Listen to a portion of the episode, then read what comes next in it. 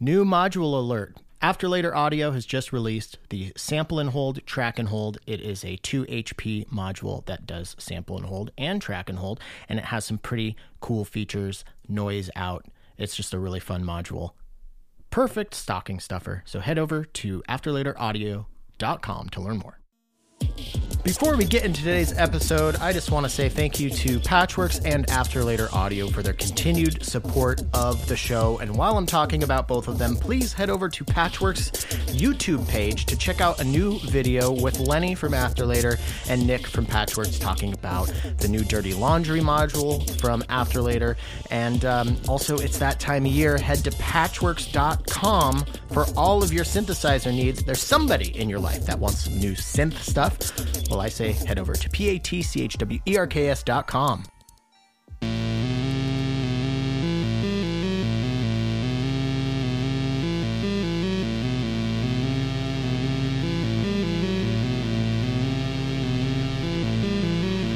Hello and welcome back to Podular Modcast. This is Tim. Thanks for coming back. This week we have Corey from ModBap Modular on the show.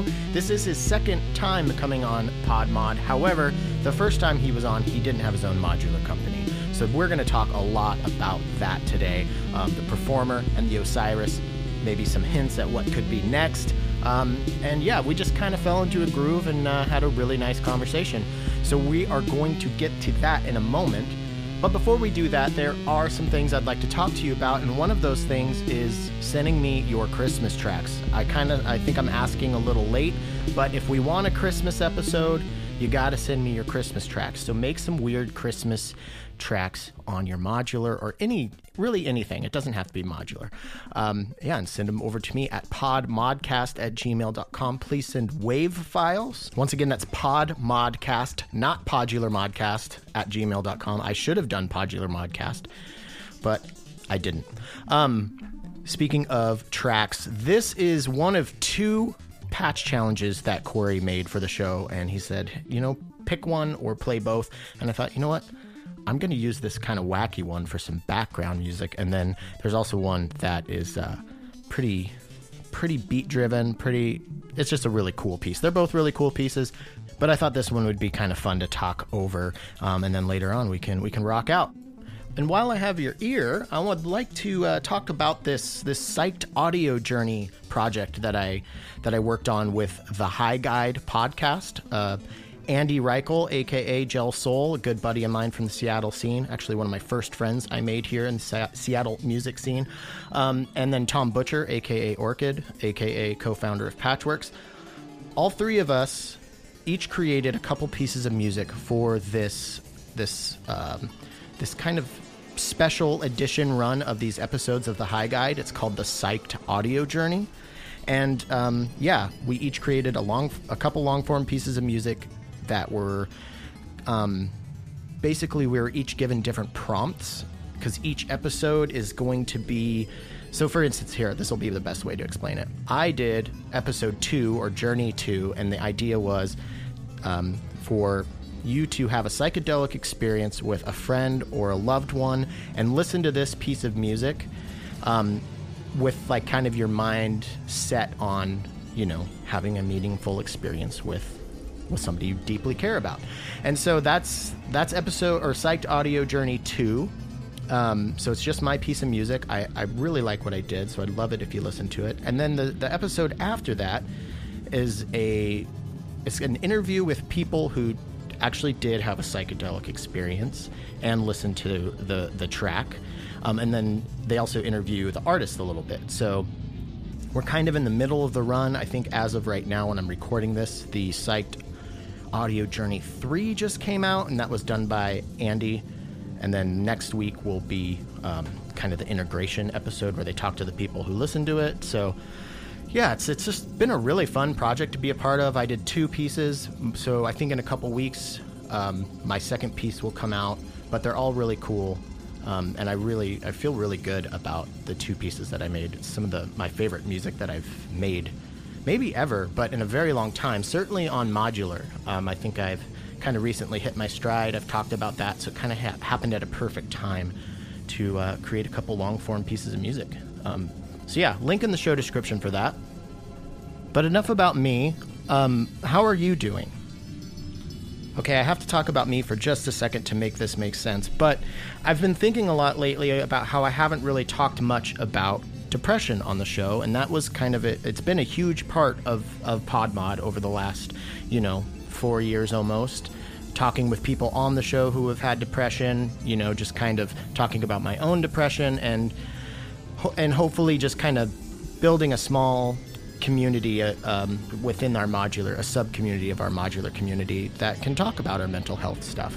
Um, and selfishly, the reason I haven't really talked about it over the last year is because I haven't been really depressed outside of situational normal like feeling down in it's been a year now. I started antidepressants about exactly a year ago and they they really have worked for me. Um, so i've been feeling bad about not still kind of acknowledging that it's an issue and that just because i've gotten better doesn't mean everybody has. So i wanted to take this moment to say especially because this this time of year is very hard with seasonal depression and the the uh, the holidays can be pretty tricky.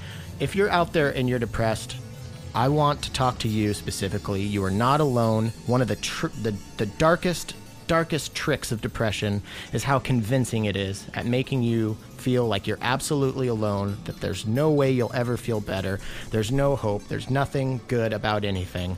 And that I can tell you with all the confidence in the world that that's just it's wrong. You're being manipulated by this. I mean, this this this disease or disorder, whatever you want to call it, this affliction. Um, but just know that you're not alone. And I, I've said this before, and I can't say it enough. That if you are feeling particularly down, if you feel like you've been more down than lately, or it's building up, find somebody you can talk to because that is just like a pressure valve that releases so much. And I know it feels like a burden sometimes. You don't want to lay your problems on somebody else. That again is that deceiving, that deceiving part of your brain, um, that depressed brain. It's just, it is, it's deceptive, it's convincing, it's loud, but it's not true. It's, it doesn't speak truth. So find somebody to talk to we have a Discord page um, specifically for just kind of bouncing in and say, "Hey, I'm feeling down." And every time, that's one of the quickest responses I've seen on the on any um, Discord channel on the PodMod Discord is when somebody starts talking about this, and then a big dialogue starts, and I'm just, it's just, uh, yeah. Please talk to somebody. Please talk to somebody. Um, know that you're loved. Know that you're not alone and uh, that you can fight it. And right about here is where I should transition into an ad, but it feels very strange to try to sell you hot sauce right now after talking about such a serious, uh, serious thing. But I will tell you that Secret Aardvark sauce is the perfect thing to bring you out of this depression. They did not tell me to say that. The FDA has not approved that statement. Um, and I actually don't approve it either. But you know what? When you are depressed, it is it, it really is just the little things that you you got to really start honing in on. You got to start being like acknowledging the gratitude for little things, and and you can start with your hot sauce. And if you don't have any secret Aardvark hot sauce in your fridge, what are you doing with your life?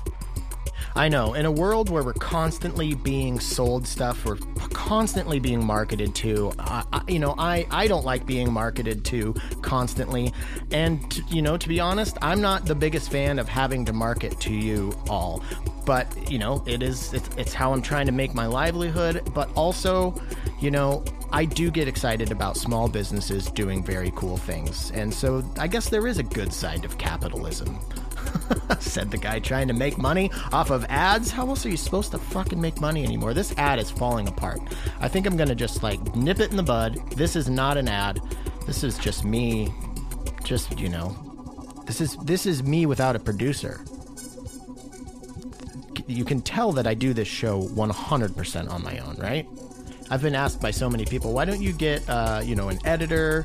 You can find somebody to help you just with any any aspect of this endeavor. And I always say, well, because I'd have to pay them, and I don't make enough money to even pay myself fully, so I, I don't want to ask anything of anybody else without being able to fairly compensate them. Um, so um, I guess all of this is to say, if you support our sponsors and Patreon, then the more support we get for all of this stuff, maybe someday I can get an editor. And this part of the show that you're listening to right now wouldn't me wouldn't be me kind of like oversharing and breaking the fourth wall or whatever I'm doing right now that I know a lot of people would advise me against, but I still do. Um, yeah, you could you could you could help alleviate that.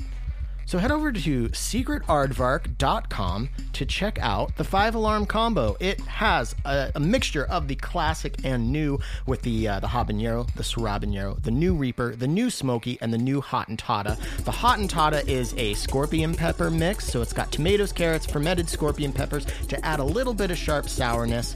Um, and then we've got the Smoky Aardvark, which is a little less spicy than the standard habanero. It's got that smoky flavor, perfect for tacos, perfect for breakfast. Um, then there's the Reaper. The intensity will uh, maybe wake up your taste buds, and um, but it won't melt your face off, so that's good. Um, the habanero is the classic sauce, my personal favorite, and then the Serrabanero, which I've been actually um, I've been I've been experimenting a lot with mixing a lot of these sauces, and I'll tell you about that on another episode. But secretaardvark.com, check them out. Okay, so for the past few weeks, I have talked about the new systems, instruments, inertia, um, and how much I've been really trying to wrap my head around it, but also enjoying it. And I haven't done a great job of explaining to you how it does what it does, but I'm I do feel like I'm getting much better at showing off what it does. Um, and actually utilizing it to its potential, um, at least in the um, kind of function generator slash LFO slash envelope territory. Um, it can be a filter, it can be an oscillator. It's really, really interesting um, in both of those modes. But I find I'm getting the most out of it as uh, just a cool CV source. And last week I built a really long patch that I just kind of tried to walk you through, and I think it was a little messy, uh, my explanation, because, you know, I, I build chaotic patches. Um, and that's something that I just kind of realized. Uh, with the help of Eli, because Eli from Mystic Circuits last week, he mentioned the difference between random and chaotic. And yeah, I, I use a little random here and there, but I find that I try to simulate random by combining all these different types of voltage sources and controlling them with each other to where if you listen to it over a long period of time, there probably would be a lot of repetition, but hopefully everything's interacting in a way to where it gives the uh, it kind of gives a random sense, but maybe maybe a little bit more wrangled in than traditional random. So, all this is to say that the new system's instruments inertia has been um, just such a cool, like, almost like keystone to put into the center of a patch that you want to have this kind of vibe. Um, you know, by you know sending its two outputs to you know whatever you want to have the most control over. I like to mult them and control a bunch of different stuff with them, but then also using all four of the CV inputs and its attenuverters, um, so you can do a little live playing. You can have other things play it. Um, it's just been a real treat to introduce this kind of new way of thinking about the center of my control voltage. Because um, what I usually do is like to just kind of mix LFOs and like use very traditional stuff and kind of almost combine them in ways to to get interesting interesting uh, results. But this thing kind of just is an automatic interesting result uh, machine. yeah, so I'm also using so the tree and leaves that we talked about last week. I really got to say that that in combination with the uh, with the inertia and the boundary from Schlappi Engineering, they've just been such a huge um, addition, and it's just like a total. Um, I don't know, just so just so much. They, I find myself wanting to patch so much more I've got the bug again. These things t- totally gave me the bug. You know, I've got people over for Thanksgiving, and I'm like, hold on one second. I just got to go up and change a few things on this patch. Like I'm, it's you know how you get. It kind of takes over your brain, and it's all you think about. I know you know that feeling if you're listening to this show. Well, that's what these modules are giving me. Um, I'm supposed to be doing demos of this inertia. It's I feel like this is a, such a better way to to tell you about it rather than because you, know, you can go on YouTube and look at its functions and everything, but just I want to tell you from my experience using this thing. It's just like it's fun as hell. It's fun as hell. so yeah, go check out New Systems Instruments, the Inertia. Everything they've done so far has been uh, very impressive to me. Very unique engineering, um, just unique ideas, and uh, yeah, I'm gonna stop gushing about it, and I'm gonna let you uh, jam out on this this patch. Just know that the inertia is um, controlling a lot of filter cutoffs and VCAs. Um, a lot of this fluttering uh, action that you're getting, that's kind of changing speed and and behavior. That is that is the inertia. Um, so yeah, enjoy.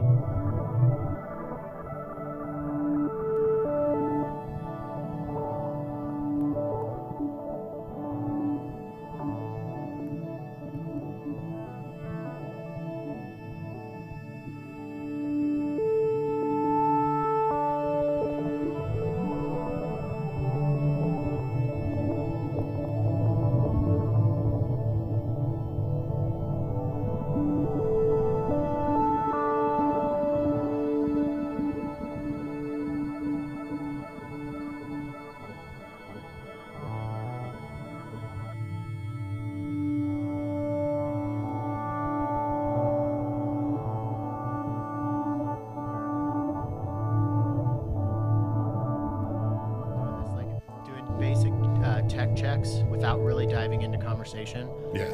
And then like actually getting into it when we hit record.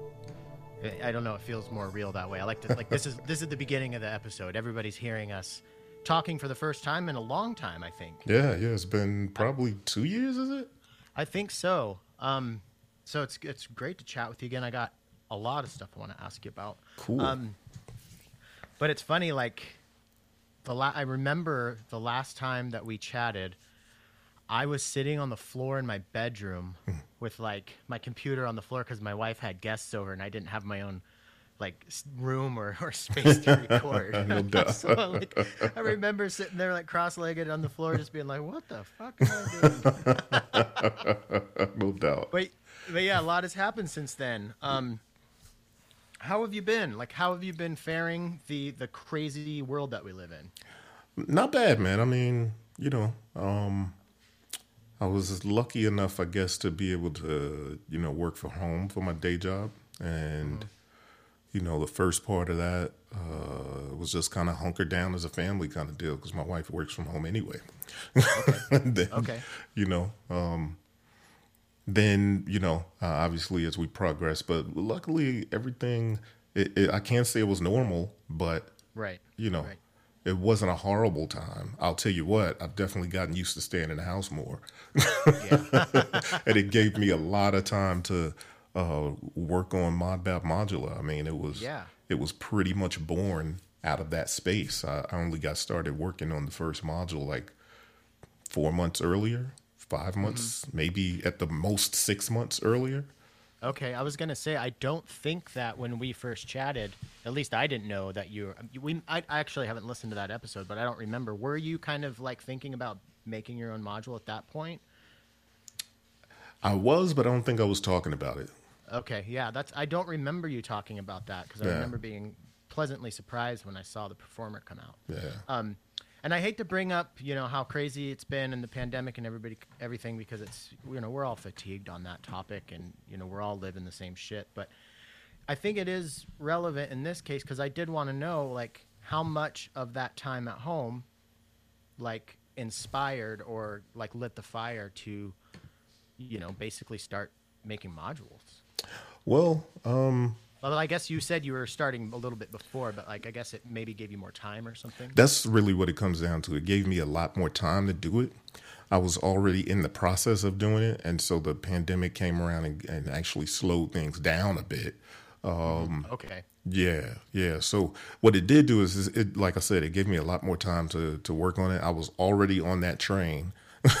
you know what I yeah. mean? And the thing was already in development. Performer, that is. Uh, even though it didn't come out until later in the year of 2020.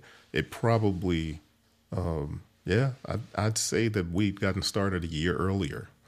Okay. Yeah. That's so you know, as far as you know, everything everything considered, that seems to be a pretty decent span of time from conception to release Mm-hmm. Yeah. of, a, of, of a module. I think that's pretty, that's that seems like a pretty good time. So you were really busting your ass like that. Yeah, yeah, and there were some points where it was just stoppage because things were delayed, W- and it was at that point. At this point, I think we're used to the the delays and those sorts of things. At that point, it was just kind of like, well, shit, we don't know what to expect.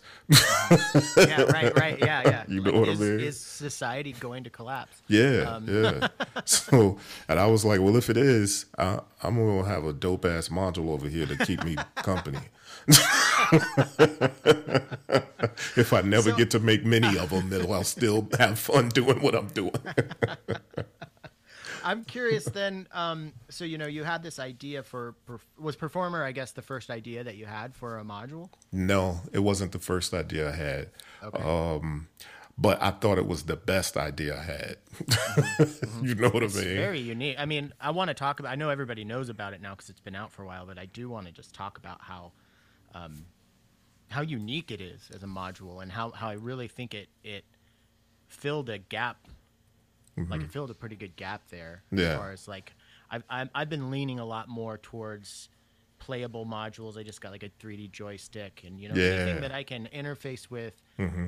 physically, and that's just like those arcade buttons. Mm-hmm. Just like they, they beg you to punch them. Yeah, yeah, exactly. And that was really that was really what it was about because I think so maybe a year and a half to 2 years before I started working on the module, I was performing out a lot more than I ever had been as a as a music maker. You know what I mean? As and you know, prior to that my experience of performing out was as frontman MC. You know what I mean? And so this was a, a totally different dynamic for me. And I couldn't fathom just kind of being there and, you know, press and play on something and every now and then tweaking a, a knob or two. Like I felt like I had to reach in, touch, grab the performance. I'm with you. Yeah, I'm with you. You know what I mean? And so with that whole idea, uh, that's kind of what I was going for with. And then too, uh, another goal of mine was to not have to take so much stuff out because I was taking, say, the Kaossilator pad or uh, the SP404 and and also, you know, my drum machine, whichever one I was using, which is usually the force when I'm performing out, plus a little skiff. And so it just kind of felt cumbersome. You know what I mean? Um, and so as I was kind of thinking through these things, I knew what I wanted to do, and I knew the limitations of some of the performance effects that I was used to using. and I just wanted to solve the problem for myself. Right, And yeah. and in turn, it like you said, I guess it filled a bit of a gap. Um, because it's a quad effects unit and and then it just kind of offers all of this personality to whatever you might be doing. If you're not the type that's very lo-fi, that's fine. Don't turn the color knob on, or either set it at Right. saturate and do whatever you're doing there. If you're, Yeah. you know, more of a lo-fi artist, you probably want the uh, whatever the color processing and and the effects and all that kind of stuff. And then, like you said, it just begs you to mash those knobs and Yeah. it can get addicting where you start to create different patterns. Like you start to it's almost like uh uh with video games. I've never been a heavy heavy video game head but i always you know there's been a few games that i dig and i've had a few consoles. And i always remember where somebody would tell you a certain button combo It'd be like, yo, do this and you'll get the whatever. Yeah, yeah, yeah. you know Up, what I'm up, saying? down, down, or whatever. Yeah. And then I noticed as I was starting to use the prototype for this, I was like, yo, so I have the beat repeat or the, the glitch on there, but uh, one of the knobs, if you turn it counterclockwise, it reverses the glitches. Oh, And so you could set it to like long, uh, um, sort of like a long buffer. So it's doing a long repeat.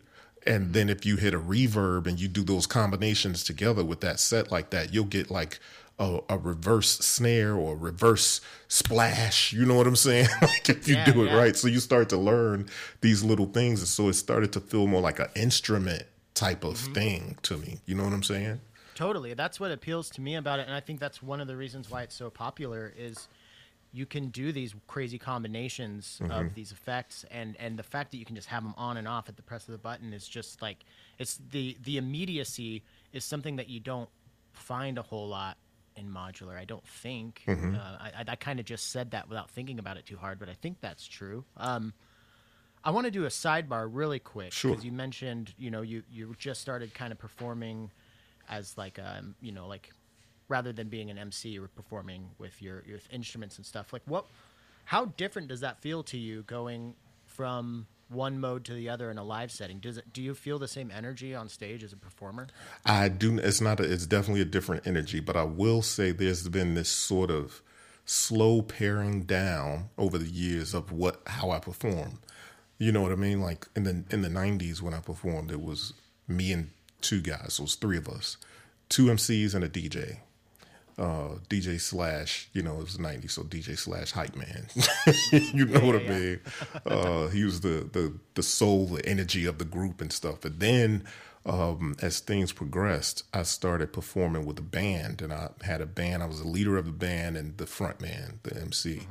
Um, and so then, obviously, you know, we had two background singers, a drummer, a keyboard player, a bass and guitar player, and it was just a production. You know what I'm saying? And so then going from that to uh, that's around the time I moved out to LA, and going from that, I decided, you know what, I'm gonna do all of that and add a DJ. and then I looked up one time I was on stage and I can't remember the club I was in. I think it was in Santa Monica some somewhere. I looked up and, and we had somehow added a horn section. Yo, it, it just got yeah, an orchestra. yeah, it was a whole. and then the background singer that I had at that point was using my MPC to do sound effects or the 808s on top of. Okay. So it was just like a. Although I had a lot of fun, it was just a lot to manage. it just got yeah. unruly, and it was like, yo. Hold on, what exactly am I doing? So then that that went down to, and I was just like, "Yo, it's just me and the DJ. And then so there was this paring down of things. And then um, after a while, not doing that anymore, when I got out to perform again, it was just me. And so it, it's definitely a different energy. Um, and I think I love all of them for different reasons. Uh, but but also being on on uh, as the performer and you're the only one, like you you learn some other skills that you maybe like when I is just as an MC. I mean, you freestyle if something goes wild, you know what I mean? And and it's easy to cover that up if you're good enough at freestyler, which I am, was, you know what I mean? Whatever the case. But you know, for instance, the first time I performed out uh, doing a, a, a beat makers set, like a lo-fi sort of mod bap set, uh, my Eurorack case came unplugged in the first five minutes. Oh, geez. Yeah, and it, it was just, but you know, I performed with a drum machine and the the skiff, so I still was able to keep. It just kind of felt like the bass. I drop. I did a drop down to the bass and the drums. You know what I'm saying? That's kind of what it Yeah, felt yeah. like. And then you know, because I had planned ahead with saving certain module states and different stuff, and knowing my rig well enough that I could plug it back up, and it just kind of felt like I brought the you I was orchestrating the thing. You know what I mean? Uh-huh, So it's a different energy, though. Yeah, yeah, and and so I, I've played in a band. I've played in multiple rock bands. I've been a singer in a band. I've been a guitarist. I've been a bassist and a drummer. Um, and then I, I find that it's it's so much more cerebral performing with modular stuff or just as a solo artist because, like we're you know we're talking about a band with backup singers and all these people. Yep. Your backup singers and, and this whole orchestration are all the, your different modules and pieces of gear. You know? So for me, it's like I, I loved jamming, you know, having a few beers Mm-hmm. and like rocking out and, and playing goofy solos and, and you know, like improvising when, when, and, and like just rocking, you know? Um, and it's hard to do that with modular. And, uh, I kind of miss that, but I, I I get things out of performing this kind of music that I didn't out of the other. So it, yeah, it's it's always interesting to hear, like that. I'm I'm curious. I'm always curious in the difference in energy that people feel when they're playing different types of music live and then like the headspace that they're in Yeah. while playing live you know I can't say depending on the the crowd that you're performing in front of, it can give a whole different energy. Like I remember one weekend performing at um, a modular shop. And mm-hmm. so it was obviously a more techie, more nerdy, sort of synthy sort of crowd.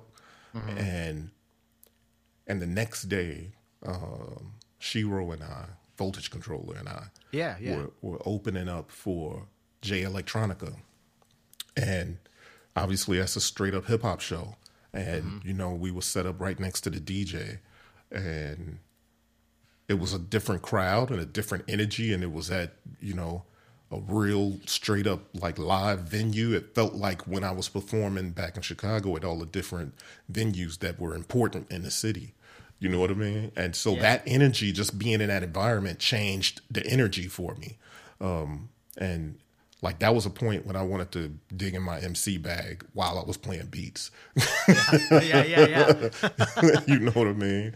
And Yeah, who knows? I'll probably get those. I'll probably make those opportunities for myself at a later time. But you know what I mean? I really do feel like it kind of depends also in the environment. You know what I mean? Absolutely. Yeah, yeah. And I could see also um, something that I've noticed. I haven't played outside of like this kind of techie modular crowd like you, you've talked about um, or you just mentioned. But I feel like anytime I have played with the modular um, in, a, in an environment where it's not just for modular people or people are passing by, whether it's a modular on the spot or something, the people who don't know the technology seem to be like really, really fascinated by it and like want want to they kind of like are a little their their heads cocked a little bit and then they want to talk to you afterwards. Yeah, So in a, like in a hip in a hip hop like environment in a club like that, what do you, was there like a, a cool like any sort of reception as far as like people curious about your gear and Uh, yeah, no, like people weren't necessarily curious about the gear, but we got a lot of pounds. Like that shit was crazy.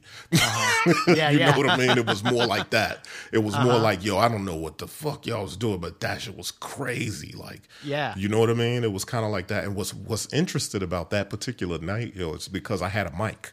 And this Uh-huh. is also why maybe I felt like I wanted to dig in my MC bag, but I did that as a crowd. I just used it as a crowd participation piece, and Uh-huh, and um and so that contributed to this different energy, and I could I knew that the crowd was totally in it.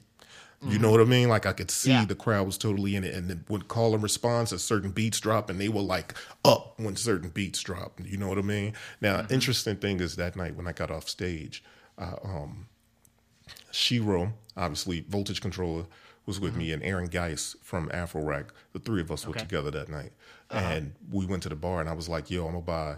I'm gonna buy drinks first round on me, uh, um, and I said, "Yo, give me three dark and stormies," and and uh, I think one of them said, I, "What is a dark and stormy?" right? It's basically it's basically a Moscow Mule with rum. It's you know Oh, what I okay. mean, like dark rum, and Yeah, so uh, I, I that's you know one of my my drinks right. That's actually the thing that I order when I'm at a bar. So I got those, and then somebody came up to me. It was like, "Yo, uh, Fashara," and I turned around and I was like, "Yo." Uh, nobody calls me that nowadays. Like, okay, but that's my that was my stage name as an MC. Mm-hmm. And so when I turned around, it's like it is either somebody that knew me from Chicago, somebody that used to be in the crew, or maybe somebody from the band, or it's mm-hmm. somebody that saw me performing when I first moved to California for those years that I performed as as an MC. And I turned around and it was a dude that used to come to the shows, a DJ that I befriended from shows that I used to do early on in LA. And he was like, Yo, I knew that was you. What's up with this? he was like, That's pretty cool. Yo, what is this? What are you? This is crazy. What is this? That was crazy. you know what I mean? Did you get? Let me guess. He's now into modular. Did you pull? Did you pull him into the the fold? Uh, well, you know what? No, actually, but you know what? He he appreciates mod bap. he, he definitely Uh-huh. Yeah. appreciates it. I don't think he's doing it, but he definitely appreciates it. So it was like a funny full circle sort of moment. That's cool. I Yeah. love those. Like when the universe just serves it up like that in a, Yeah. like a really cool way. Um, so like back to the, I'm I'm I'm curious about what like you made you made performer. You had another idea before, but that's what became the first module. Mm-hmm. with that, were you planning? Like, was the plan like always, or is the plan to keep? Like, are, do you want to be a modular company? Like, Certainly. these are these one offs? Th- these are not one offs. This is a, a, a modular company. It's a, a um, yeah. That's the goal to that. That's the entire plan to, Yeah, to, yeah. to develop and bring to market uh, Eurorack modules, and you know eventually expand at some point. Um, Okay. So yeah, and that was always the plan. It was never the, the thought to be a one And and although the performer wasn't my first idea, it's obviously it, yeah, I actually wasn't my second or third either. Um, Okay. But like I said, it would, and I've had this. I kind of have this sort of journal, almost like a portfolio of designs and mock-ups. Um, some things even as far as 3D mock-ups, and you know what I Okay, mean. okay, yeah, yeah. Um, so yeah, that's always been the case, and, and I initially wanted to launch with three modules, and when I when it came down to it, I was like, yo, I'm learning a new business from a different angle, and I should probably just work on one module and make it like the best crap I could possibly, not crap, but you know what I mean. Make it Yeah, the yeah, best yeah. thing I could possibly do in that moment, so that if I'm not able to do any more, I could at least point to that and be like, "Yo." And I kind of always dealt like that. Like when I made, I've made uh, hip hop albums. Like when I'm in the process, I'm like, "Yo, if I was to pass away or get knocked into some sort of coma or some weird. I know it's morbid, it's crazy, but if I was I have somehow, the same exact thoughts, dude. yeah, it's same- like if have if, if I was to time. go away somehow, I want whatever I leave behind to be something special. You know what I mean? Absolutely. and that's the way I've always created albums and all of the stuff. And so when I did the decided to do modules, I wanted it to be the same way. And then and for the initial opening sort of act, I wanted it to Mm-hmm. be something that was unique and you know just kind of had the stand out sort of power. You know? Yeah, I mean, you definitely succeeded in that. You know, like I think, um, you know, had you had you released something else that wasn't maybe, at, you know, like at the, I think timing is a thing, mm-hmm. ex- aesthetic. You know, there's just so many factors that you have no control over and everything. But like, it seemed like it was kind of like the right place, right time, right module, and I and I think like because it was so un- it's so unique and in in vi- you know visually and in function like what a great start. Like i think that laid such a great foundation to where when osiris comes out i think a lot of people probably were like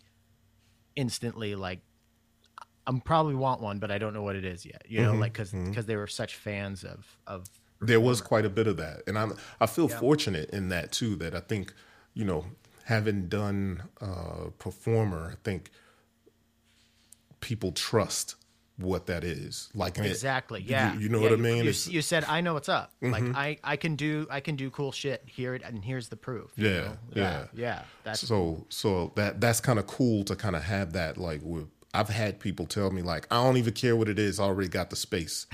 yeah right yeah you know what I mean? And I think I'm fortunate and lucky for that. Like, because Mm-hmm. I, you know, I take all of that stuff very serious, functionality, aesthetic, and you know what I mean. definitely All oh it stuff. shows yeah.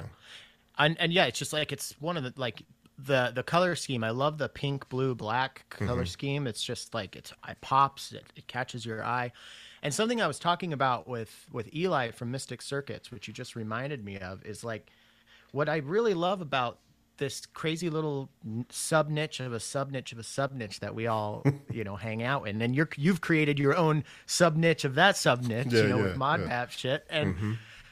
When you have somebody like so people were already fans of you and your your I hate hate to use such a a LA sounding word, but like your brand, you know, mm-hmm. like Beat People, mod ModBap, your performance, you know, your your persona as you know an educator and, and all that, and then to also like express yourself creatively and artistically with a piece of technology, I think is just like that's what's I really love that about this this weird little this little thing that we occupy. Like, Yeah. you know, do you know Eli from Mystic Circuits? I do. Yeah. Yeah. Yeah, so like his, you know, his purple and his, you know, all his crazy shit. It's like it's an extension of Mm-hmm. It's his unique. personality. It's unique like Eli, without a doubt. Exactly. Yeah, for sure. Mm-hmm. And I feel like with like your stuff and the whole aesthetic and and uh, like your whole operation, it's you know, it's just a representation of who you are. Yeah, As yeah. a as an artist, I that's that's the sense I get. Yeah, I'm glad it comes off that way because I've I've you know I give a lot of thought to a lot of the stuff,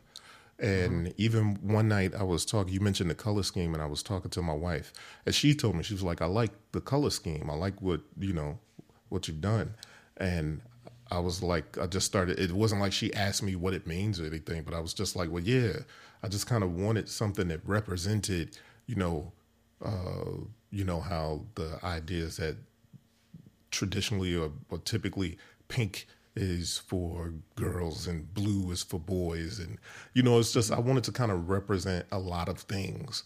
And i think that sometimes um the eurorack space you know it could use a little diversity. And i'm i'm cool with that. I, I like the idea but i don't you know it's like it's, it's funny like sometimes you don't necessarily think about that but i wanted my brand to kind of represent this sort of inclusiveness where pink and blue and black and white.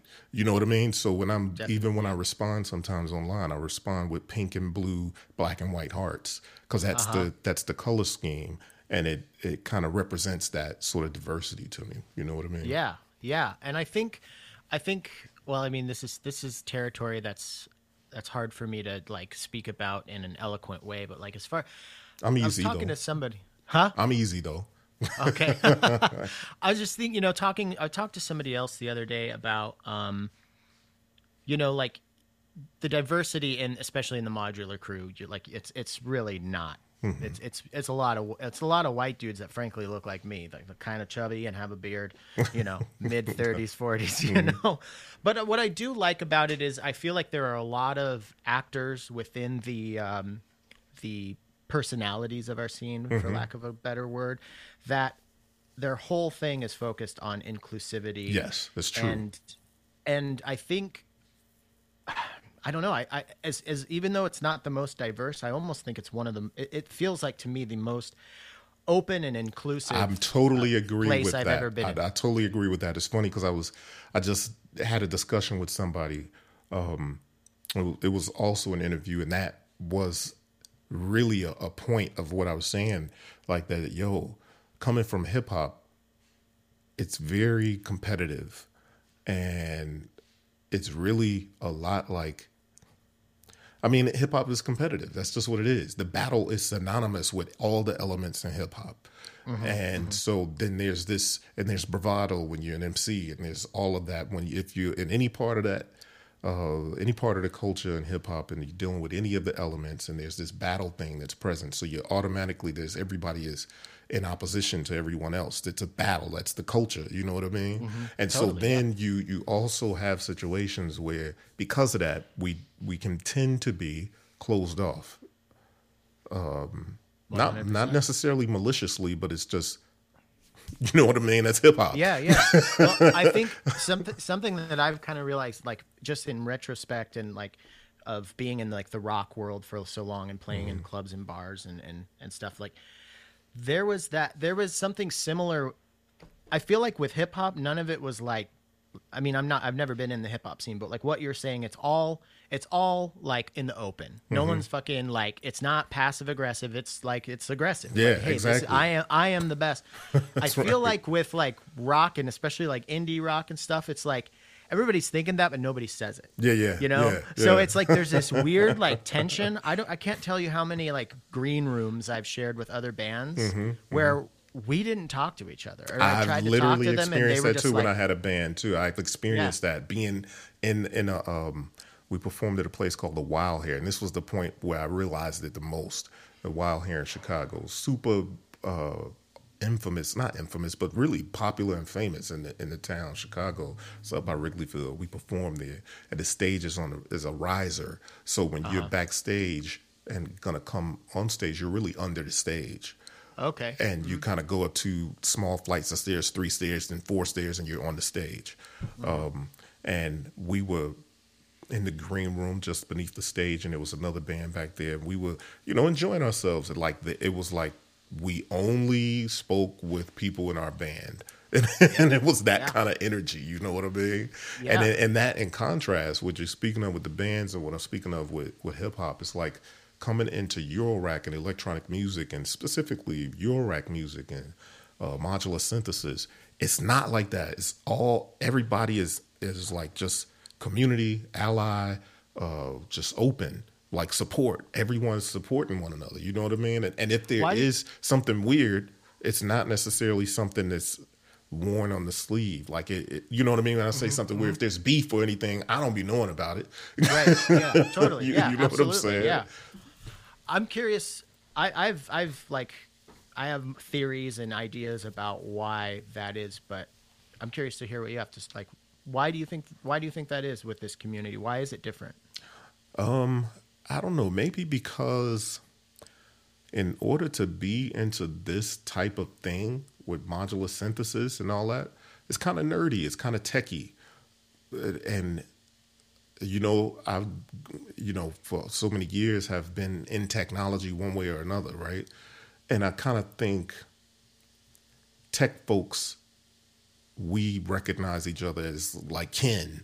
There's a kindred spirit Uh-huh. to it. You know what I mean? Like it's like Yeah, we yeah. we recognize each other, and a lot of times we can be the outcast, and in that we've made that the cool. Yeah.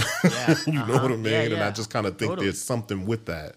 That you know the the technology, the techiness, the nerdiness, it all kind of endears us to one another. And I also think that because we all sort of give off the, these different we may dig into different genres or whatever the nerd in us wants to learn how the other person is doing what he done what he's doing Totally. Yeah. you know what I mean? And, Yeah, and yeah. that is also something that kind of grabs us. Like we're probably all the types that like to watch documentaries and Right. Yeah. Yeah. videos about techie stuff, right? So it's Uh-huh. kind of like that's another thing that kind of draws us in, I think, because when I see somebody doing something, I'm always curious, like, yo, how's he patching? And that's why we get that whole thing that you were talking about where we come up to each other at the end of shows or people come up to us at the end of shows and want to know what's in your rig and how you have it patched. And like, I've learned a million things that way. You know what I mean? Yeah. mean? Total. Yeah. You know, absolutely, you walk yeah. up to somebody and like, "Yo, what was that? That particular lead sound that you?" And they'll be like, "Oh, yo, that was X Y Z." You be like, "Yo, I never thought of using that for that kind of."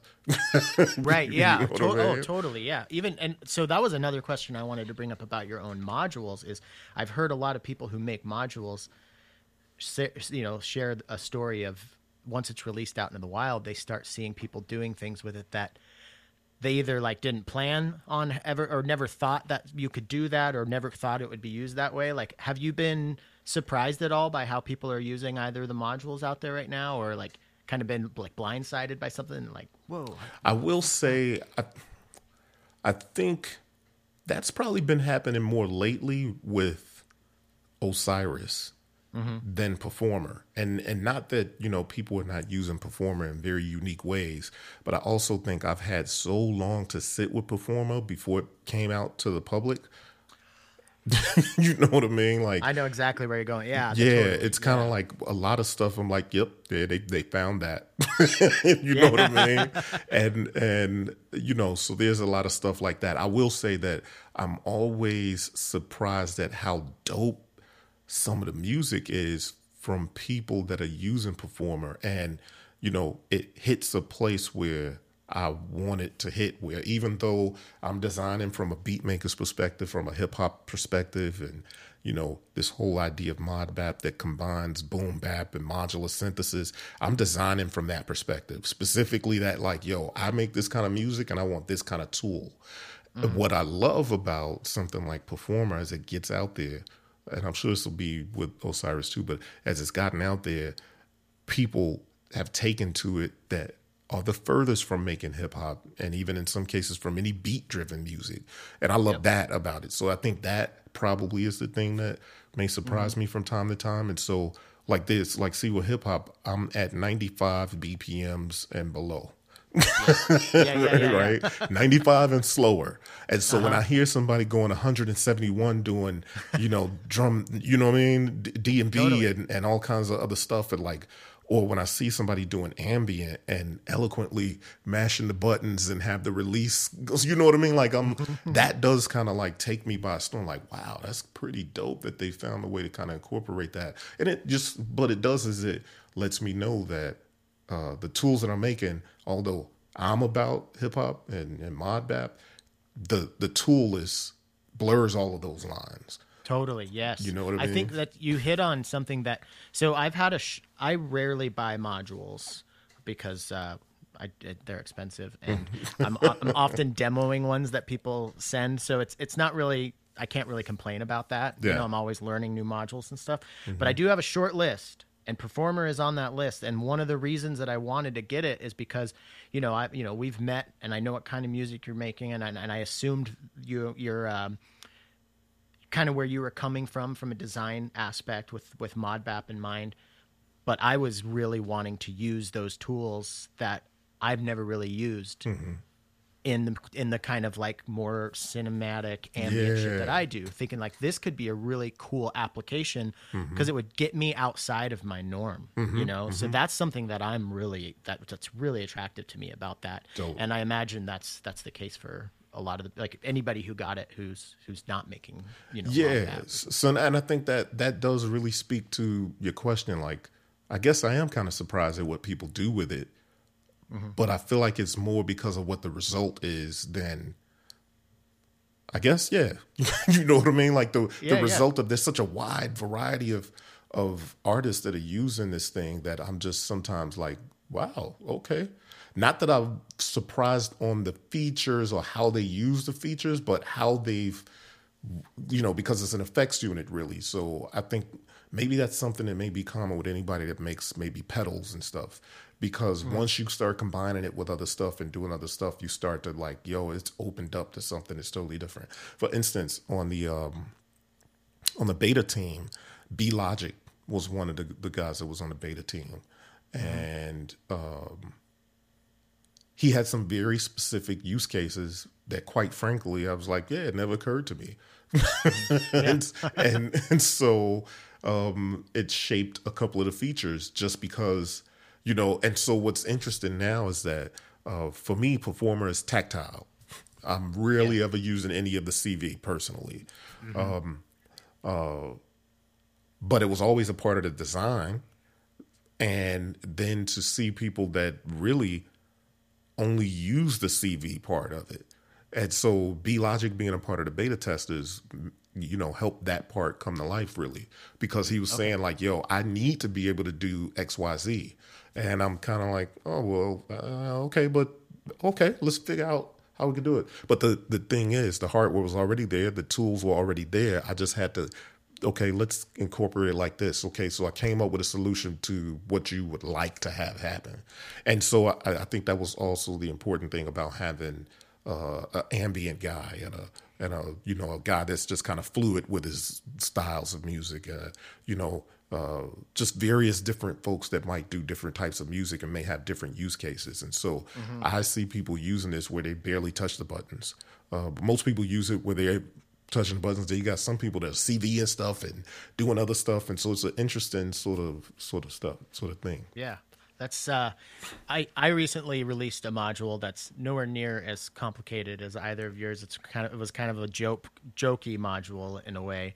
Um but it like it just from my experience, we know we did just a, a run of a hundred. Yeah. Um and just seeing them out there and having people like you know I don't know, it, like it feels it's really cool to see a bunch of people using this thing that Certainly. you worked so hard on. So like how has that like do you have do you like are you the type that can find that moment to sit back and kind of be like not in like a big headed way, but just kind of in like a Certainly, You I'm know, are always you enjoying like, it, you know, I, like- I take in the moment quite quite often. Really, like I, Mm-hmm. I think it's more uh, surprise, kind of. You know what I mean? I, I don't know any yeah. other word to to really describe it. That a lot of times it's like, um, for instance, at at Knobcon, I think that was one of those moments.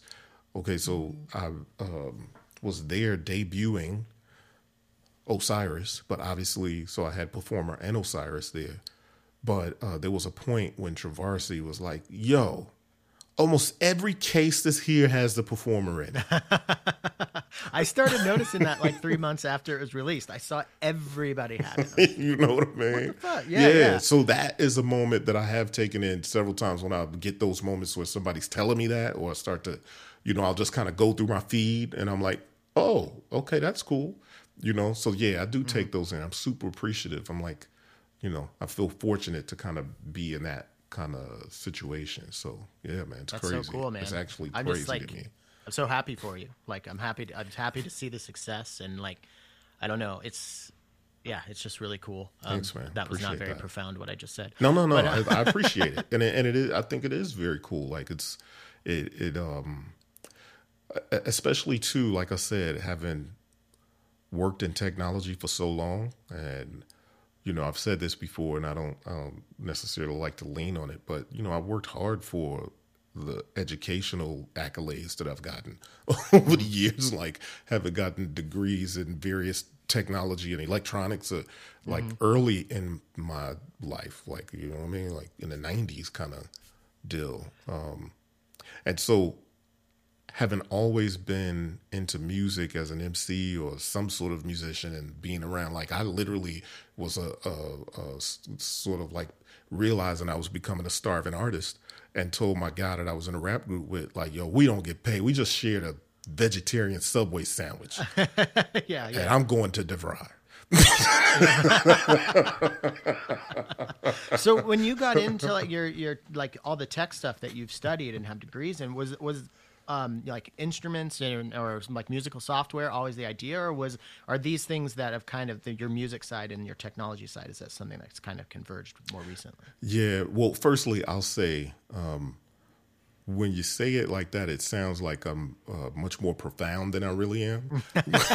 when you, all the degrees, like I do have a couple of those, but it, it feels like, yeah, I forgot more stuff than I remember remember I- from that stuff, and I'm that's probably you. just Yeah, about everybody that goes through that. So, but but the the the whole reason I decided to go and study electronics was because I figured you know, I was in my early 20s and I was just starting to think about life a little differently um, because of being a starving artist and thinking, like, yo, it could be like this.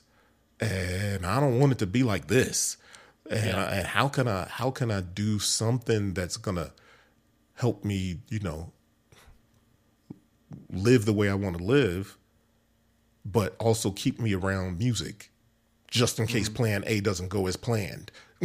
you know what I mean? Totally, yeah. So Yeah, I literally went to technical school with the mindset that like, yo, it's 95, 96. I graduated with a degree in 97, which for people that might listen to this that may be a lot younger might be like, yo, what?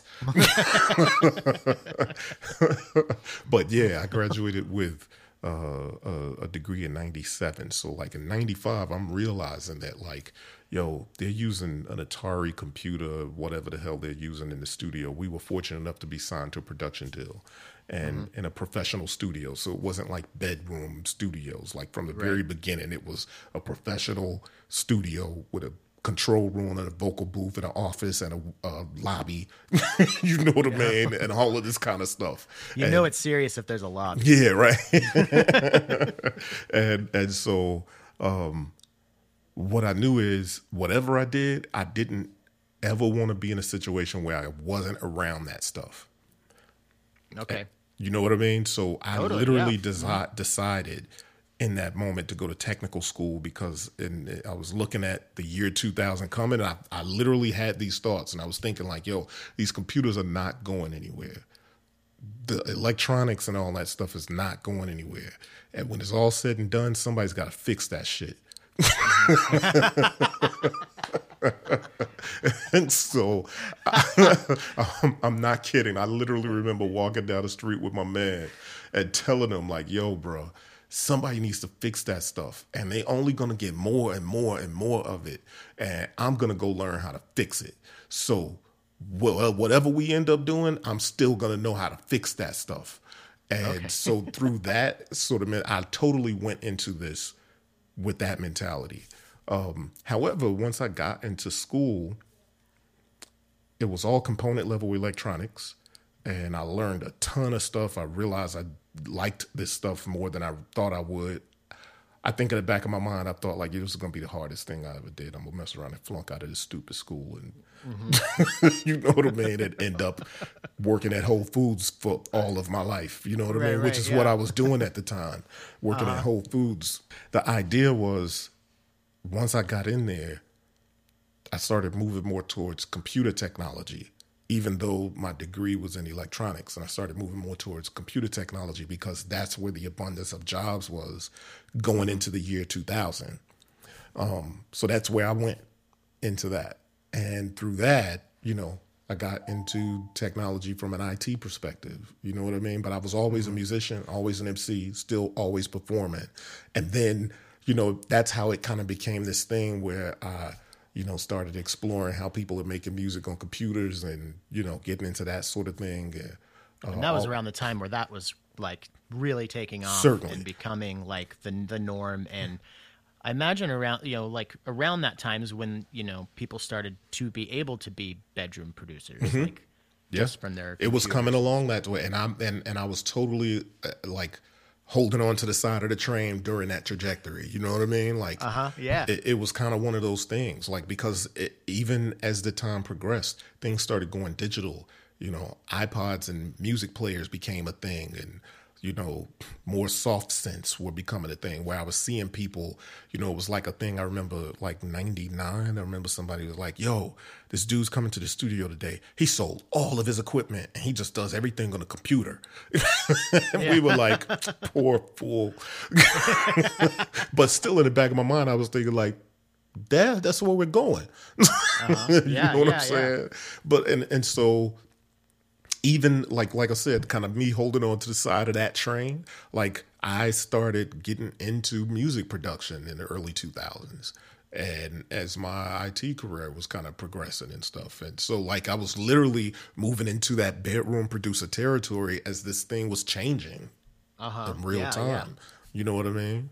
Yeah. So, and you, and it's, let's say, uh, and that was a really, really like, that was a really smart move to like pick a profession that, like you said you, you didn't think you were going to like it it's cool that you turned out that you liked it more than you you know that mm-hmm. you liked it but um, also something that was going to like pay decent you know yeah like certainly you, you weren't going to be a starving artist like mm-hmm. you could do your nine to five make enough to pay the bills mm-hmm. and enough to you know buy you know the occasional piece of gear that you want every so often and right. still have the time you know that was yeah, really that was really my my thought process there it, it mm-hmm. just kind of made sense to me. Like I literally remember thinking that like it was a it was a moment in time, and I'm walking down the street with my guy. We had just done a show the night before. Our managers were seemed to us that they were pretty well paid. I, I always tell this story, and I wonder if the guy who I'm speaking of will ever hear this story I tell. But I always tell this story about like I'm looking at. I'm like, yo, this dude got on three shirts. They're brand new. He got on two pair of socks. It's the 90s. You know, people would layer their socks and layer everything.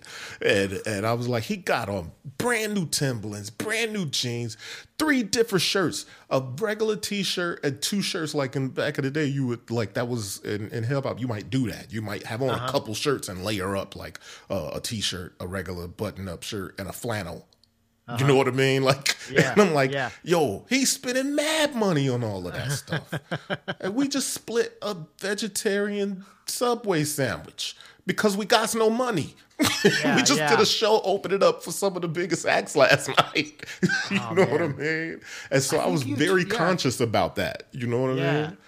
Yeah, they they ended up. You kind of had some some managers that kind of screwed you over, right? Or yeah. Did you talk about? I think we talked about that the first time we had a chat. Yeah, it was kind of. It was kind of. Yeah, I mean, I think things just imploded. It was. It mm-hmm. was. I think at some point there probably. We there was a, a group of managers or a couple business partners. Their thing imploded all over us you know what I'm saying? Yeah. So you were like, yeah, you were like collateral damage. yeah. somebody else's bullshit. Exactly. That's what it came yeah. down to, and there was there was a real sort of period where there was a lot of uh, you know. Sometimes I'll watch TV shows, and sometimes you'd be like, yo. Why are they so caught up in this BS? Just walk away. And then I think back to the moment when that sort of production uh, company, management company imploded, and the pressure that we all felt to choose sides or you yeah. know what I mean? And and if I had the forethought to be like, I don't care, just walk away. But I felt like, you know, when you're in those kinds of things, you're you feel this loyalty, yeah, this and that's everybody's around you talking about it and doing different things. You're in it. You can't see past it. Right, so yeah, yeah, it was a it was an interesting time. But in that storm I decided to uh, go and uh, build some skills and some stuff that could kind of keep me around the music. It's so cool to like hear this story to you know knowing like to to hear this story and and like just know where it ends with mm-hmm. like you know with not where it ends but where we are where yeah, we are right yeah, now like and how all these these different things happen that's something that like maybe it's my like anxiety brain but i always think about like what if i had a like what if i had a cold on this day i wouldn't have gone to this place and met this that's right like you know yeah, like it's true. You know? It's like the butterfly effect. Change any one of those totally. things, right? Yeah. Mm-hmm. So everything. I said this when we did the. Um, I did a uh, sort of an announcement show for Per4mer when it was released, and I said at some point that like, yo, everything I've done up to this point led to this. Like it literally is the truest statement I could ever make, and I used every single skill that I've ever learned to bring me to this point right yeah yeah, yeah. like because I mean? yeah Per4mer is like it's like all the technology um the fact that you made it and yeah it's that's i, I love i love i love that story i love yeah. it it's just so cool um I get I get I, I get so self conscious sometimes because I get caught up with being excited about an idea and then I just like sound like a blubbering four year old. um, we're uh, we're actually this is flown by. We're closing in on an hour, but I want to I want to dig into uh, Osiris a little yeah, bit, and give you a chance to talk about that in case uh, anybody listening hasn't heard about that. Mm-hmm. Um, we are going to get back into our chat here in a moment, but first, um, do you remember last year there was a guy who came on and hosted the show while I was away for the holidays, the Christmas episode, um, a fellow by the name of Krampus? Well, he's been bugging me and um, he really wants to come back on the show. So I figured since it's about time, you know, it's about that time of year, it's the holiday season, I, I figured I would, I'd let him do some ad reads. So he said he came prepared with his own ad reads. I don't know what to expect here, but let's just, uh, let's just see what, what happens. Support for Podular Modcast is brought to you by Manscaped, who is the best in the world for below-waist grooming. Manscaped offers precision engineered tools for your family jewels. Manscaped just launched their fourth generation trimmer, the Lawn Mower 4.0. Yes, you heard that right, the 4.0. Imagine shaving with a sleek, well designed and optimized trimmer that makes shaving time your favorite time in the bathroom. Why are we talking about bathroom time here? Anyways, get 20% off plus free shipping with the code PODMOD20 at manscaped.com. That's PODMOD20 at manscaped.com. And don't let the name fool you. It's not just for the boys. It can be for anybody who has a body, really. And it's not just for down there. The, the Lawnmower 4.0 actually works pretty good for trimming up the old beard. And the, the nose hair trimmer is absolutely fantastic. I don't use it because I'm not a hairy beast like Tim, but Tim is much more, much more uh, easy to have some FaceTime with now that he has found Manscaped. So why don't you find yourself in the same position there? Um, once again, visit manscaped.com and enter promo code PODMOD20 at checkout. So it's a wavetable oscillator, mm-hmm. correct? Yep. Um, so I guess before we get into exactly what it is, I'd like to just know like the what was the the seedling idea? Like what, was it always going to be an uh, like uh, a wavetable oscillator, or is that kind of where it went? Did you have a, a bigger, broader idea went, that you chiseled down? It it kind of went to that, and I okay. thought it was a smaller idea than it turned out to be. Okay. you know what I mean? um, so in my sort of portfolio of ideas and literally like I live by, you know, there's books that I do sketches in, and then there's power PowerPoint, you know, decks that I put all of the specs in. You know what I mean? Like I'll uh-huh. have uh-huh. sketches, and then that goes, and then I'll go into uh, Illustrator and make mock-ups And then Okay. once I have a mock up and the ideas all tight, because I'm very visual, so I have to design from a perspective of hands touching the interface, like user same interface and user yeah. experience. So then I do that and I'll put it in a PowerPoint deck and write out all of the specs, every feature. This knob does this. These things do all of this, and I write out all the features for it.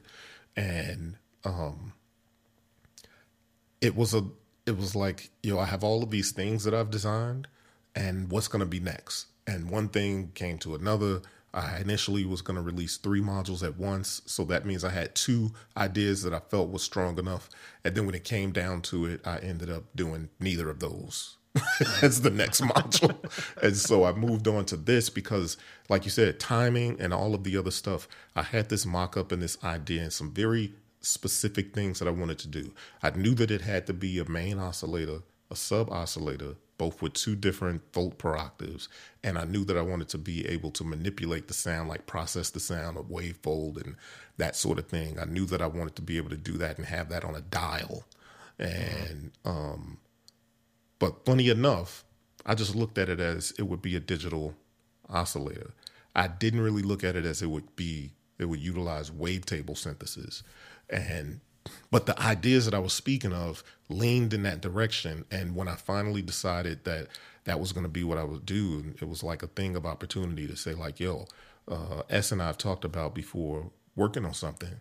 And so he's available, I'm available, and I I need to move on to my next joint.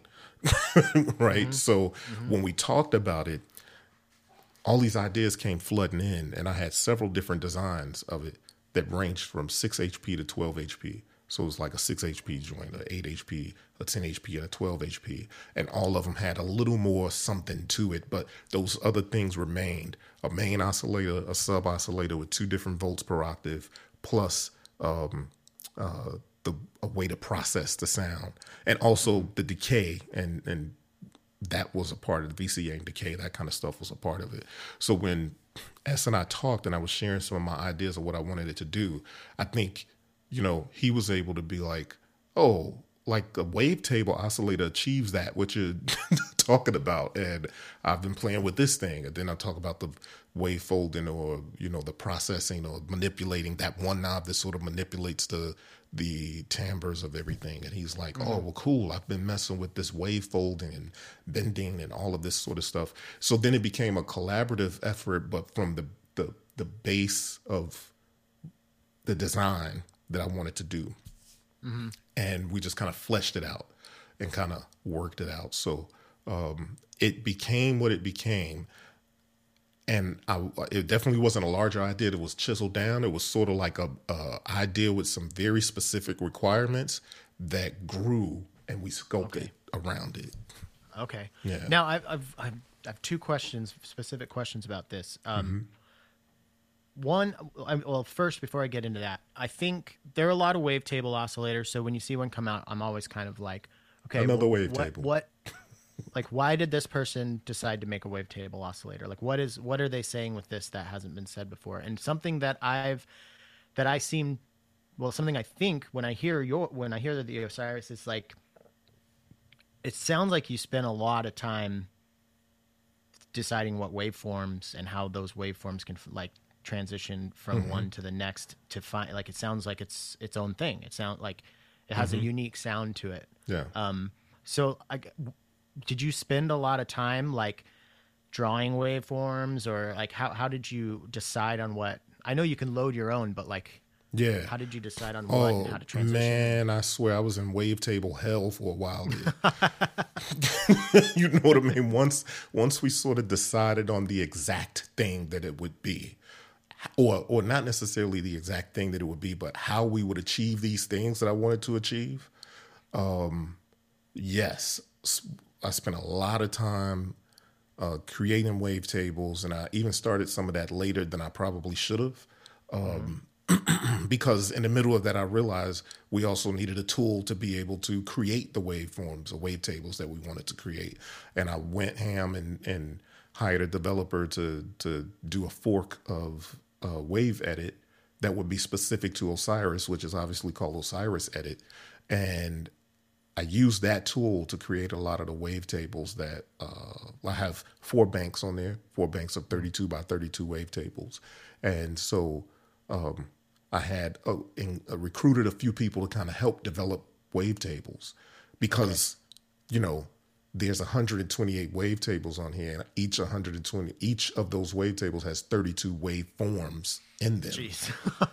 so that's a combination of 4,096 yeah, that's a lot. Combo, potential combinations of waveforms in these wavetables. Uh-huh. And so we talked about it earlier on, and I remember S impressing upon me like, yo, you're going to need some help to, to make all those yeah. damn wavetables. Yeah, yeah, yeah. and I was like, word, word, word, word. Yeah. Yeah, no, no, yeah, we'll get it. We'll get it. I got a couple people and got, you know, we'll do some things that, you know, as time ticked away, like then I, when I got started. So yeah, I started man, it was like a lot of time spent making wavetables. Mm-hmm. And and I was telling somebody not long ago, after a while, wavetables, I don't care what you do, start to sound the same. I, if when you are creating them and designing them, you know another, what I mean? I'm not even designing them, but like I have the, uh, um, I just got the Hydrasynth, which mm-hmm. has all sorts of cool like wavetable stuff and yeah and as i'm going through trying to decide which ones i want to use after like i realize they've got just like i'm scrolling and there's more and more and more and like they do start to sound the same, and then you start going kind of back and forth. Like, are they different? And yeah, like, yeah, yeah. Because there's incremental changes, especially the fatigue. That's the key, mm-hmm. and it's probably not even real that they all sound the same. But human hearing is so dynamic, and you get fatigued quick enough mm-hmm. that you know kind of, yeah. you're like, what am I hearing? Mm-hmm. What am I really hearing here? So I had to learn to like uh, do some wavetable design and step away and, yeah, and, yeah. And so I that's kind of what I have to do when lot. I'm mixing a song. Yeah, yeah. You have you to be able to do that. You know. Um, so, and oh, um, oh, one one of the things you were mentioning about positioning of waves too. The sub oscillator was really one of those things where. I wanted a specific sound out of the sub oscillator. I wanted the sub oscillator to give me the type of bass that I look for in any synth that I buy that that mm-hmm. I use in making the beats that I make, and um I really had to think about like it's not just a simple square, it's not just a simple sine, it's not just a simple triangle. What is it? So then I had to go and take some sense and put it on the oscilloscope and look at use my ears to know what I like and then look at what that looks like visually. Mm-hmm. you know what yeah. I mean? Yep. And so I realized that I like uh, what I think is called composite waves, where it's two different waveforms that start to layer on one another or morph okay. between one another. So that's what like I ended up having to change the panel uh, around the sub oscillator because of how I wanted the waveforms arranged on the sub oscillator. Because I like square sine waves or I like sine wave triangles. That sort of in between that try mm-hmm. the sine wave always seems to be a part of the equation. So yeah, yeah. I wanted to do this in a way where it's a smooth transition, like uh, continuously variable between those waves so mm-hmm. that you could get the in betweens that is like partly square, partly sine. And then go further and you can get total sine wave, or you can go further and get uh, partly triangle, partly sine wave. And it had to be arranged in that way and then programmed in that way so that when you're turning the knob, you get those variations, which makes mm-hmm. the sub all of a sudden that much more useful and that much more variable yeah, something I noticed about it that that I really liked is I feel like sometimes when I'm playing with wavetable oscillators, transitioning from one to the next waveform can be a pretty big leap sometimes mm-hmm. and can be kind of jarring and sometimes like they all just sound too harsh for me but i feel like there's a really nice gradual like you can find you can find all your sweet spots but like all the the space in between those two spots is it's almost like um it's almost like looking at the color spectrum where mm-hmm. no color it doesn't actually change to the next color. It's yeah. not like a hard division. It's just kind of it's like gradually. Yeah, yeah. That that was a big thing for us, and that there was a, a thing that we were talking about a lot where it's like, yo, this has to be a very smooth module. Not mm-hmm. that it has to be audibly smooth in terms of style of music, but smooth morphing between states of things and there's a lot mm-hmm. of things that we morph between on there you know what i mean like yeah, the yeah. the timbre modes all morph from one to the next to the next to the next to the next. The the the um, sub oscillator waveforms morph from one to the next. The, then you have the 2D scanning from the x axis and the y axis, and all of those scan smoothly between them. Now, the x and y axis, because it's 32 wavetables in a bank, and then each wavetable has 32 waveforms, those knobs, you know, you could get through them pretty quickly. Uh, Like Yeah, you pretty could- touchy. It's pretty, it can be it can be touchy, but what it does is it provides a lot of variety. So when Mm-hmm. you modulate, like you can be really pleasantly surprised that if you kind of just gentle modulation sometimes gives you the most beautiful sounds. you know what I mean? Whereas Uh-huh. you could go wild by sending it full hog on modulation. You know what I mean? So Uh-huh. Yeah, yeah. in in that is this juxtaposition where you know it covers such a wide range of sounds and such wide styles can be you know it can be used with such wide styles. something that has po- kind of popped into my head as I was, you know, preparing for this and and just um, thinking about your modules, and just it's something that's kind of occurred to me recently because I've I've I've had a few modules sent to me that have been just really cool, interesting new takes on like older things. Like people, basically, people are just like out building upon these ideas that mm-hmm. are you know these older ideas like a slew limiter like people are mm-hmm. finding fun ways to to make a function generator their own and stuff Yep. and i think that's just like it's so cool to think about this format i know modular's been around for forever but like this eurorack format and because of you know we can get into digital and we can mm-hmm. do digital digital control over analog and just like can you know technology is getting better and better but i think more than the technology getting better is we have so many more users out there using stuff and being like, you know what, this is cool, but it would be a lot cooler if something existed that did this, Yeah. and then you have that them making these. And I think you're really, really good at, like I said with Per4mer, kind of filling a, a niche, like just kind of making something that, yeah, it's a wavetable oscillator. There's lots of wavetable oscillators, but this one is its own thing. Yeah, And I think that's just like, I don't know. You, I think you're doing a great job with that, and I think that's what really excites me about this technology is people like you out there doing. I appreciate Exactly that. this. Yeah, I think really- that's cool too. That's really one of one of my. Um, I'm always pushing the idea a little further. you know what I mean? Yeah, yeah. Like I said, what the core sort of feature set things were that they were the requirements, I guess, or what the core requirements of Osiris, even before it was named Osiris, were those few things that I mentioned. But then in development, you come across other things, and you can't Yeah, do yeah. everything. But there's some things that become so important, and that's where the bifidelity part comes from. That I wanted to get to that because that is what I really love. I mean, not only the smooth the tr- smooth transitions between the waveforms and how nice the waveforms sound, but I love that you know because you know that lo-fi is part of your your your thing. Mm-hmm, You know, I love that it's still part of the the ModBap Modular. Yeah. you know, I mean, you've got the two modules and they both have really really interesting lo-fi stuff which is so attractive and can be like we're going back to that idea of people using um, you know maybe a tool created for this but maybe in an ambient set Mm-hmm. setting you know like like the lo-fi thing belongs in all genres and Yeah, it can be used in such interesting ways so That that was that was a huge thing for me, and it, and it kind of happened in a in a weird way, where I always had the idea to have a lo-fi knob on it, but as we developed, that felt like such a small idea. you know what I mean? yeah. It, it felt like these other lofty things were happening where we decided to go with the how many waveforms in a wavetable and how many wavetables in a bank and how many you know what I mean? Like all these mm-hmm. big sort of things that had to be decided upon. But then the the lo-fi thing changed because I was testing it in its software form and it sounded so good. I had controllers mapped to all the controls and and trying to simulate how I would use it in module form. And it mm-hmm. sounded so good. I kept recording, you know what I mean, different little just things and drenching it with reverb and doing it. I'm like, man, it sounds so good. I'm so happy with the, the way this is turning out. And it was early still.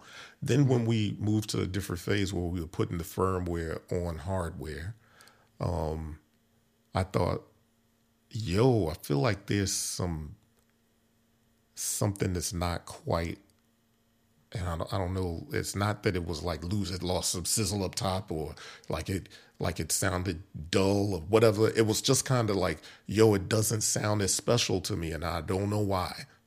you know what I mean? And yeah, so, the, we started the transfer from the computer to once it's uploaded. It sounded different. Yeah, it felt like was it it, behaving different. or sounded different? it or like, sounded different and Okay. what we realized was i was running my computer at a higher rate sample rate uh huh. you know what i mean and then when we looked at it it's like oh well that's because we're running at a regular old sample rate on the hardware you know what i mean so Uh-huh. that's when we changed it to i said well you know can can we do that on the hardware? Like, let's explore if the hardware is capable of having a higher sample rate, and uh, uh, we were able to set it at 96 kilohertz. Um, we did that, and back on the hardware, it was like, boom, that's it. Uh-huh. That's where it needs to be. It sounds so pristine and pretty. and just kind of uh-huh. gorgeous, you know what I mean? And so uh-huh. being at that space while we dialed in all the other things, you know, we kind of had this whole thing now. Everything was there. Now we're kind of fine tuning every aspect of it with it running at 96 kilohertz. So now the lo-fi knob kind of took on a different life. It was like the lo-fi knob wasn't really lo-fi as just bit reduction. It was, you know, because of the way S, when I told him about this whole lo-fi idea in there, he was like, well, yo, I've been playing with these Amiga sort of ideas of how j- uh, sample jitter gets added to the waveform and all of these different things from old samplers and old. We had this whole conversation about old samplers and old Amiga computers and stuff. And so he had been playing with some of those ideas even already. And or a while ago, a long time ago, I felt like he uh-huh. said he had played with these like a long time. He was like, "Well, yo, I could kind of dig back into my bag of that stuff." you know what I Yeah, mean? yeah. And I was like, "Word, that's it." So then, when we put it at 96 kilohertz, and now we have this sort of special little lo-fi knob situation, I racked my brain. I was like, "That is more special than lo-fi to me." Yeah. There's something more that's happening here. And Yeah, yeah. It sounds unique. Yeah, yeah. And I- and I'm like, so yo, when I don't engage this lo-fi idea, it's such a high. It's very pristine and sound, and it just sounds so great. But if I want to engage this lo-fi idea, and you start to dial it in because it's on a knob, and it's not just a quick on and off, you start Mm-hmm. to dial it in. You could get again, just like so many other features on Osiris, you start to get all of these sweet spots in there. You know what I mean? Mm-hmm. Yeah. And yeah. I literally stayed up for what felt like days writing different things down about what I felt that feature was and what I felt like was special about that feature. And eventually I landed on the I did it like, it- you know what? It's hi-fi and it's lo-fi. It's not just lo-fi.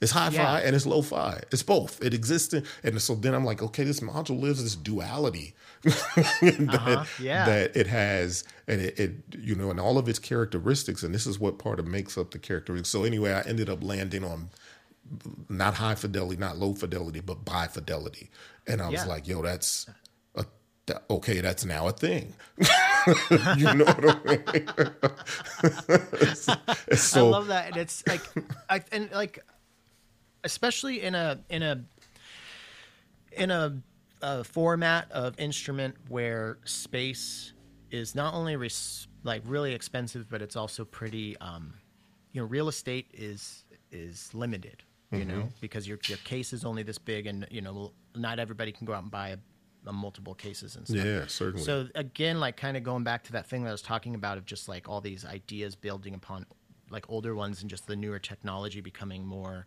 um, useful. It's just like now you can you have just such more like so much more variation within one tool within your already kind of limited small kit. and that certainly was a, a, a key requirement too because remember i said 6 hp 8 hp 10 hp and then you know ultimately when we talked about all the stuff i wanted to put in it was like yo i, I don't want to go any further than 12 hp but it kind of has to be 12 hp it can be smaller you know what i mean Yeah, yeah, and yeah. so yeah and that was yeah, a yeah, I think- you know 12 HP is kind of I feel like that there's a weird line I Mm-hmm. think at that size like if it gets bigger it better do that's all right the stuff. that's right exactly exactly it's very true. Very true. Right on.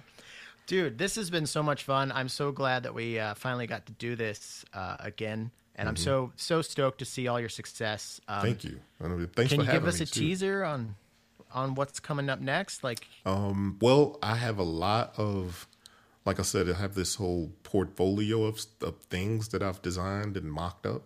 Um, so there's a lot there. I'm building, but I always kind of try to build on the previous thing and hope that they, and you know, try to see that they work well together.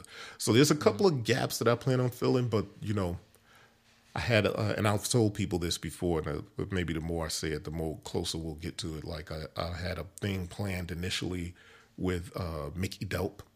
Um, so at some point, I'll be circling back around with Mickey Delp, but right now he's super deep into the S2400 development.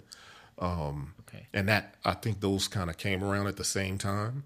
And you know, it just kind of happened like, yo, I'm focusing on performing. He's focusing on S2400. So at some point, I'd love to kind of circle back around to that. I'm sure we'll get there, but you know, um, I definitely am finding ways to kind of keep myself busy because even after the perform, I still wanted to circle back around to that thing that we were going to do together. Um, but it just so happened that that didn't, it was just kind of like, oh, the time wasn't right, right? So that's why I went in the direction with Osiris and all of that. Um, so yeah, I got some other ideas that are coming. Um, and I've even asked people like, what would you like to see Modbap Modular do next? So there's enough ideas that honestly I feel like I could probably hint towards one thing and it'll end up being something else. right? well, it's. I mean, I can tell. I've gathered so far that you you definitely don't have a shortage of ideas. So, like, yeah. I'm excited to see where this goes. Like, it's. Uh, I'm just like so stoked for you and and happy for your success. This is awesome. Thank you, man. I appreciate that. What before we go, I have two questions for you. Uh, One, and we can edit this out if you don't have time and don't want to do it. But if you want to do the patch challenge thing again, Certainly. we could do that. I think it might be kind of cool uh, if you like maybe create a piece of music that like. Not, this might be too big of an ask. I just thought of it, but kind of like showcases your two modules in the way that you like, like, like your favorite Certainly. aspects of I would love to do that. I think that's super dope. I can't wait. Yeah, I'll Okay. definitely do that. Okay, that'd Yeah. be cool. And I'm I'm I don't I don't have my little word generator thing, so I'm looking around my studio for random words. Um, I should have I should have had something open. Let's I don't know. Let's not let's not even do words. Like I said, let's just have the prompt be like I want you to just be like showcasing what you love about your two modules. Okay. Yeah, And, I think uh, that would be just, dope. You know, hot rod them or something. You know, what I I'll mean? I'll I'll do it. It'll be fun because I also think that you know as I played with these, the effects from Per4mer go so well with like Osiris going through Per4mer just sounds like that's a thing. you know what I mean? Yeah, I, yeah. I I don't have other words to say for it. It just kind of sounds like yo oh when they're together they sound like a thing. It's almost like a unit. you know what I mean? okay. So yeah, yeah. so yeah. That's, I mean, that's was that a happy accident? It, uh, yeah, because I think you can plan a lot of things and and sort of develop, but until you actually try them together, you just don't know what the outcome is going to be. Right. You know what I mean? So Mm-hmm. yeah, it was it was more or less a, a happy accident with you know some little very purposeful things done, but uh, yeah, yeah. Right on. Well, is there anything you want to uh, shout from the modular mountaintops before we sign off? Yeah. Um, uh, go out and, you know, my modules are being sold internationally and nationally. So you'll see them at places like Perfect Circuit and uh, Patchwerks and con- Control. Uh, you'll obviously, you could get them directly from me at modbap.com. Uh, but yeah, be sure to go out and get it. I have cases, you know, these little ModBap 20 cases. Uh, so that's always fun because, you know, you have some people that aren't into Eurorack, but like what Per4mer does. So it's cool Right. to have those little cases that they could throw that in and just go ham with their drum machine through it.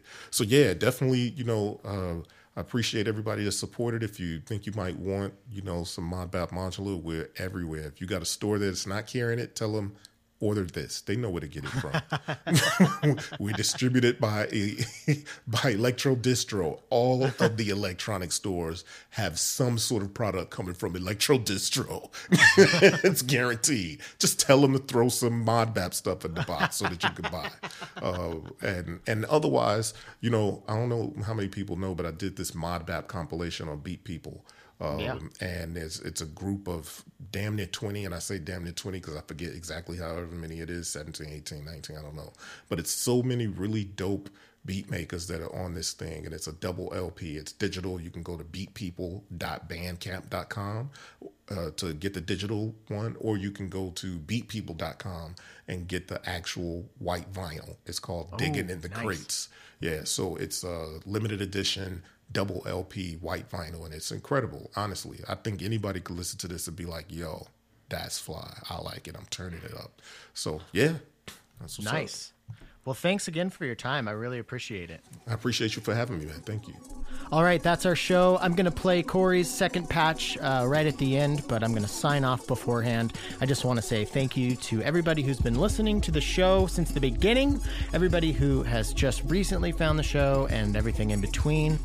I also want to say thank you to Afterlater Audio and Patchwerks for their continued support of the show. A huge uh, thank you to everybody who supports the show on Patreon. It really means a lot. If you would like to help keep the LEDs blinking over here at Podular Modcast, please visit patreon.com forward slash podmod. Um, also, thank you to this week's sponsors, New Systems Instruments, Secret Aardvark Sauce, and of course, Manscaped. Uh, so, yeah, thank you to everybody who has been um, supporting the the the sponsors because you supporting the sponsors makes them want to come back to support the show, and their support of the show helps me just uh, be able to do it in the current capacity that I'm doing it.